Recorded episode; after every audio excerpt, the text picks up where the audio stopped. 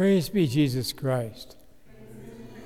Slava Isusu Christu. Please be seated.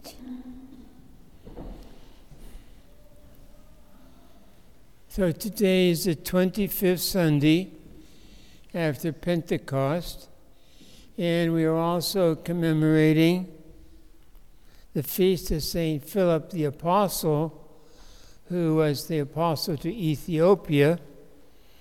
And of course, Ethiopia, there's a great Coptic church. This church was founded by the Desert Fathers, they tell us. And recently, their Holy Father went there to visit them. They have their own pope, but there are a handful of Catholics there. Um, and they're very much persecuted. So we pray for our persecuted brother. Secondly, we start now tomorrow the Philippian fast. It's called Philippian because it starts on the feast of Philip. And uh, tomorrow is a strict fast day, the first day of the fast. And in the monastery, we do not eat meat or dairy products during this fast because Petrus recommends that we keep this fast solemnly, strictly. However, there is a mitigation of the fast for the Feast of St. Nicholas and for Thanksgiving here in America. So, what does it mean for you? You're not monks, but you should observe the fast on Wednesdays and Fridays, and of course, not on the feast days. And of course, you should observe the fast on Christmas Eve. Very important.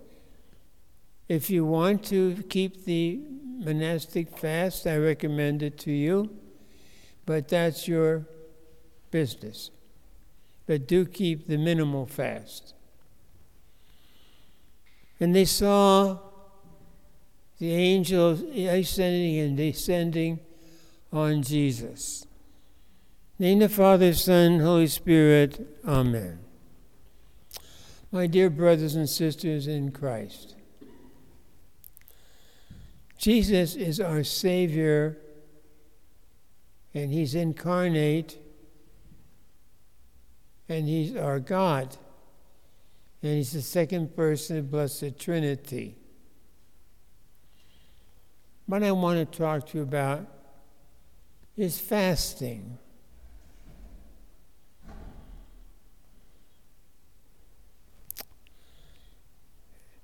All of us have passions. And we're inclined to give in to them because of original sin. We are weak. But God wants us to live a disciplined life. He wants us to be pure and holy, like the ladder to heaven, Jesus Christ. Who are we to model our spirituality after? Jesus Christ. He became a human being not only for our salvation by his death and resurrection, but also to give us example of how to live the Christian life. And he did it very explicitly. So during these next 40 days, you should make your home especially a place of prayer and spiritual reading and looking at especially the New Testament. And when you see the references to the New Testament, in the New Testament, to the Old Testament, look them up and read everything. And maybe such a Bible study would be good for the, your children. So maybe it can be a family Bible study after your evening meal. That would be very nice. very hopeful for all of us. Uh, people say to you to us, "Well, do we have to fast?" And I regret to say that fasting has decreased since the time of the early church, the apostolic church, when people fasted majority of the year, not Saturday or Sunday, but most of the days of the week, because they learned from the apostolic church they wanted to be close to God. And of course, what drives God away from us is sin. And our friend in this is Satan, the evil one. He would like us to give in to our passions and eventually even forget God. And our whole civilization just about is of that mind that we live in. So we have problems. But you were made for better. You were made for the love of God. And He sent His only begotten Son for your salvation. And what did He do? He prayed and fasted and died on the cross and shed His blood for you. And the Father sent Him as a love gift to do these things and bring us back to what we should be. Now, we have this opportunity four times a year. We have the Philippian fast. We have the two weeks before Dormition, the Mother of God. We have the Great Lenten fast. And we have the Peter and Paul fast. Every season of the year has a fast. And even these little fasts have been neglected and even forgotten. They do that by saying, well, everything's optional. Well, so is going to hell optional. It's your option. But Jesus did not say that.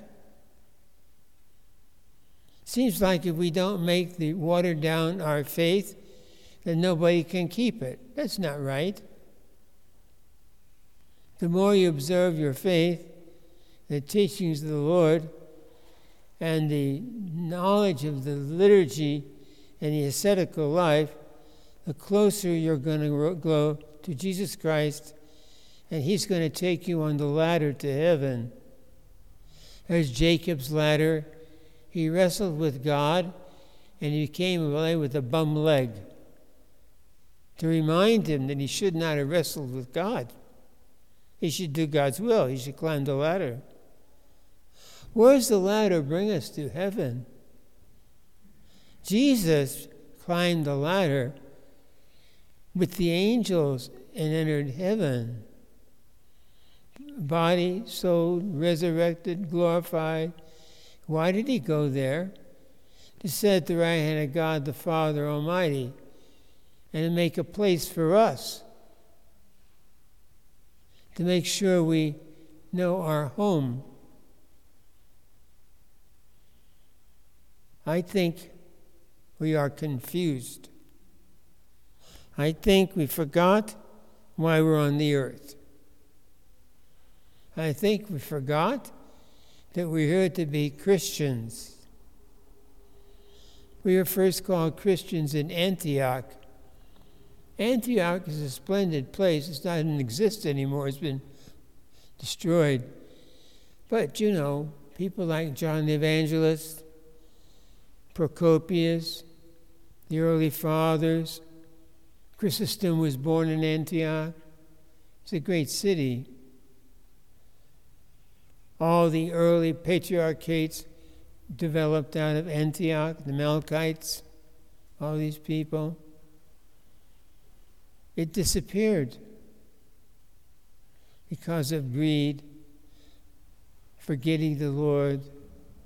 Maybe we should go back, a group of us, and rebuild Antioch. and make it a queen city of Christianity. Jerusalem is abused. Rome was never really a Christian city. Byzantine was. And what did we do with that? The Crusaders eventually destroyed it. Why do we destroy the most things we love? Why do we destroy what we love? Young couples get married and they say they are in love. I don't think they're in love at all. I think they're infatuated with each other. And God wants that because He wants the family and He wants children. He wants you to populate the church. But they have some romantic notions, and then they decide they're not unhappy, and they destroy that union God had created. Who told you you were supposed to be happy in marriage? You're supposed to be dedicated to God in marriage. Like the priest is dedicated to church, or like the monks are dedicated to their monastic life. It's not because they're hilariously happy, it's because they've made a commitment the Father, Son, and Holy Spirit, and they have to set an example for their neighbors of Christian living. Don't you have the same obligation? People sometimes do not like Catholics. I can't understand that. I've been I'm a cradle Catholic. Everybody in my life was Catholic, except for a few people that married in. Except for one, I was very never really popular with me. As far as I was concerned, if you weren't Catholic, you were nothing. They didn't receive the Eucharist. What, what kind of life is that? Why'd they get married? Why'd they marry my aunts? To bring them to destruction? Were they so desperate that they had to marry these men who were so called Christians, but not really Christians? Not Catholics? How much do we compromise with the world with our faith? So a nurse came to see me in the hospital. She worked in Yonkers General Hospital. A terrible thing happened in her presence. The doctor delivered the baby, perfectly okay, and put it in the freezer murder. She ran to the priest, me. She said, What can I do? I said, Quit your job. Go away from that place. It's an evil place, it's of the devil. Are we to cooperate with the Ten Commandments and Beatitudes? with the plan, the road that Jesus has provided for us? Are we all to be making our own decisions and doing what we want? And unfortunately, you're taught that in our degraded schools. Our reason for being on the earth, the reason Jesus Christ made you, brought you into this world and calls you to the heavenly kingdom is to make you happy and do His will. Is doing His will always easy? No. It's the best choice. I was one time building one of the churches here in the Northwest, and I was driven to build churches. I, that was a dream to open our Byzantine churches with their wealth of spirituality, liturgy, and understanding of the revelation of the Father, Son, and Holy Spirit, a truly Trinitine church. I had not a lot of money.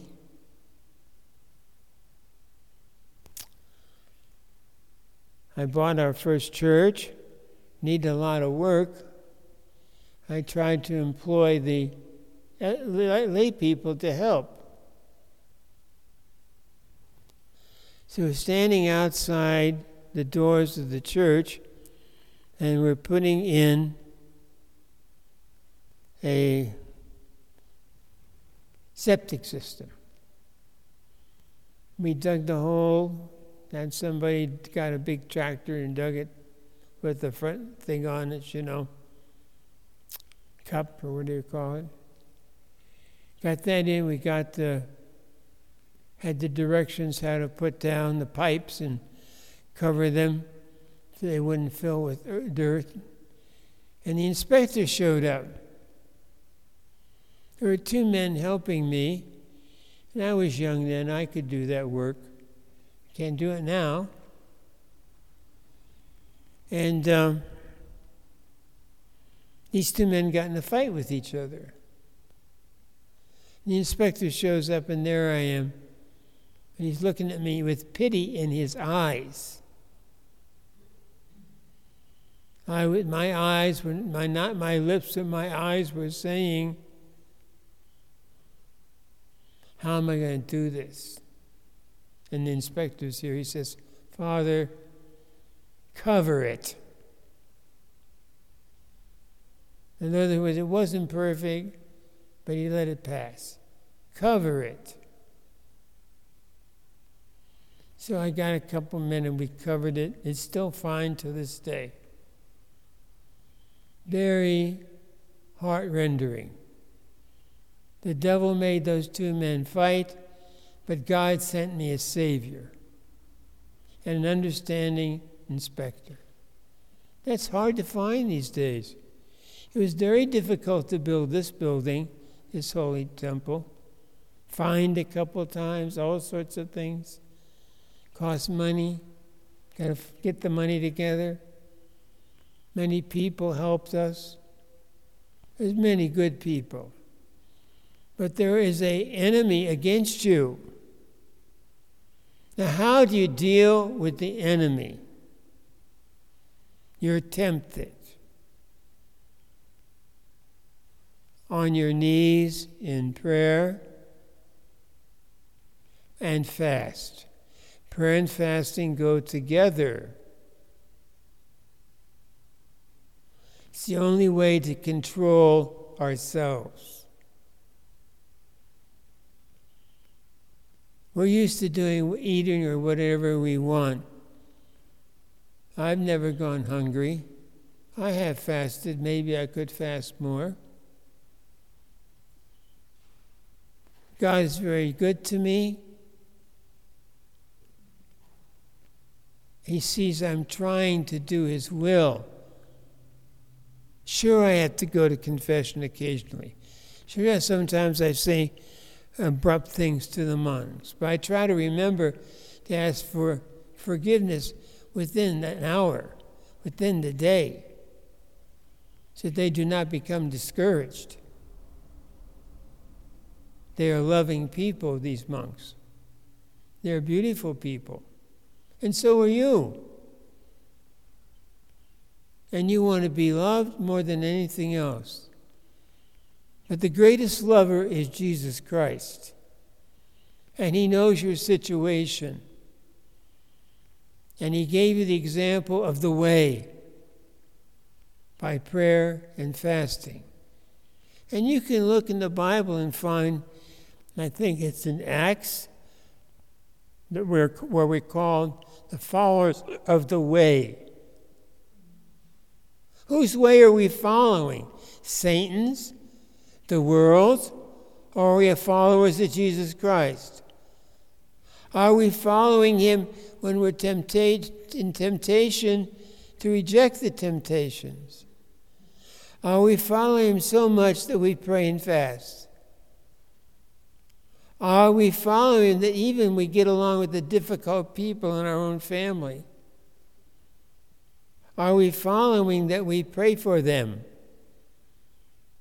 Are we willing to die on the cross for the salvation of the souls of our mother, our father, our brothers and sisters, our children, our monks.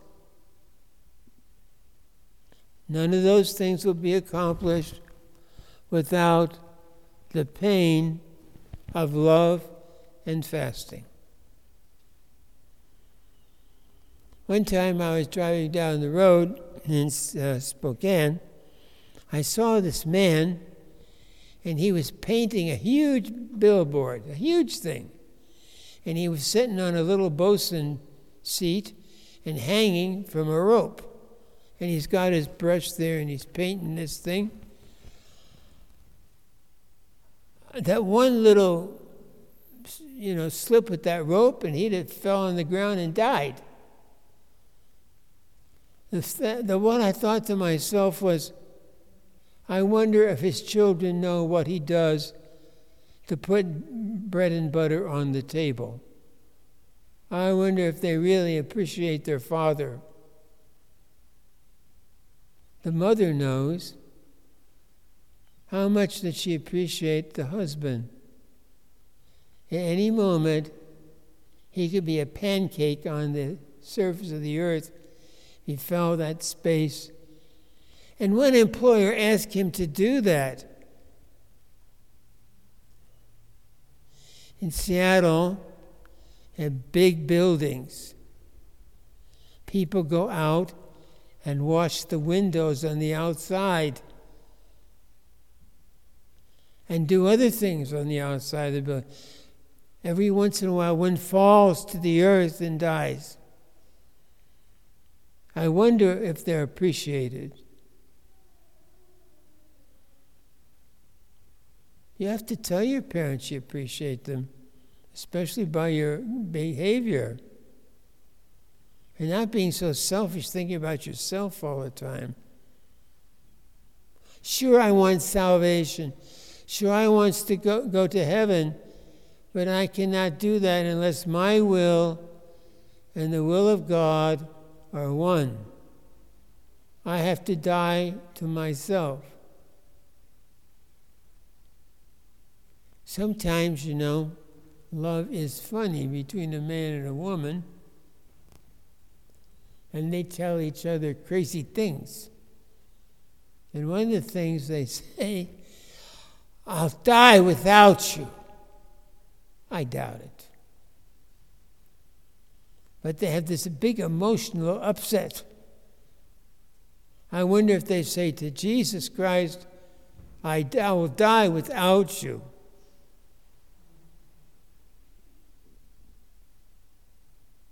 Well, he's going to take care of me. He is, but you have to cooperate. Years ago, Holy Trinity in Yonkers. I was the parochial vicar there for a couple of years before I went into the military. And the Monsignor there was very good to me. He was a very prayerful man. Good example for me. He taught me well the administration of a parish. And anyway, he worked very hard. He was up in years. I'd see him climbing ladders and painting and doing things he should not be doing just to save some money for the church. In that church, I met a couple. Probably the only time in my life uh, that I know who were married 75 years and they had, I think, oh, I don't know how many children and grandchildren and great grandchildren. But when I celebrated the Divine Liturgy for their marriage and thanksgiving to God, the church was full of their descendants. Why did they attract me was that uh, not because they were old and married because she had lost one of her legs. So I went one day, I said to him, and he would carry her, help her, to come to the altar to receive Holy Communion. And I went down one day before liturgy and I said, I can come down and bring her Holy Communion. He says, No, Father, I can carry her up. She can receive communion, and so can I. Love. Love. But be careful what you think love is. It calls for self sacrifice, dedication, and deep faith. You must walk the way of Jesus Christ, pick up his cross, follow him, and love him like your heart was breaking.